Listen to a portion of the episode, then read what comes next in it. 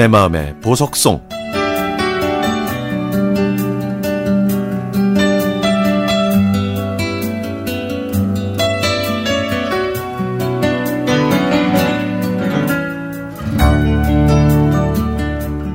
장맛비가 자주 내렸던 초등학교 4학년 여름.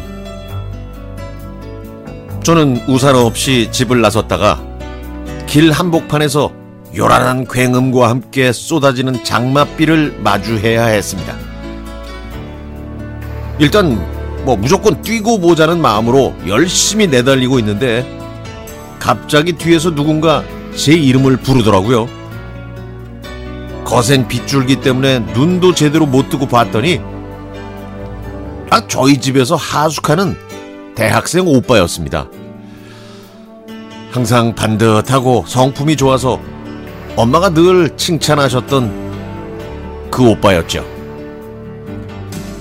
우산을 깜빡했나봐. 나는 여기서 조금만 가면 되니까 이 우산 너 써.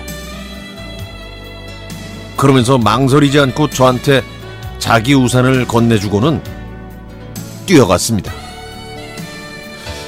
저는 마치 하늘에서 내려온 천사의 모습을 보기라도 한 양. 그 오빠가 열심히 뛰어가는 모습을, 그 뒷모습을 하염없이 보고 있었죠. 오빠의 따뜻한 배려 때문이었는지는 저는 그때부터 그 오빠를 특별하게 생각하기 시작했습니다. 그리고 나중에 깨달았습니다. 그 오빠가 저의 첫사랑이었다는 것을요. 그런데 오빠는 제 마음을 눈치채지 못하고 군에 입대하는 바람에 저희 집을 떠나야 했고요. 그렇게 저희의 인연은 끝나는 것 같았습니다.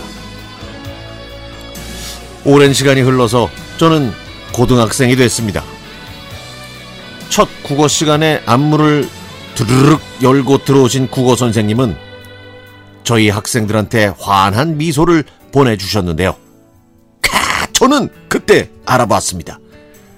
엄청난 폭우 속에서도 망설임 없이 저에게 우산을 건네주고 뛰어가던 바로 그 하숙생 오빠라는 걸요.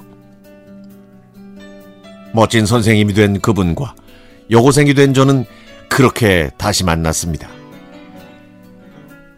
제 마음은 다시 뛰기 시작하면서 이건 분명히 운명이라고 행복한 착각을 했지만 그분은 제가 고등학교를 졸업하기도 전에 좋은 분을 만나서 결혼하셨죠.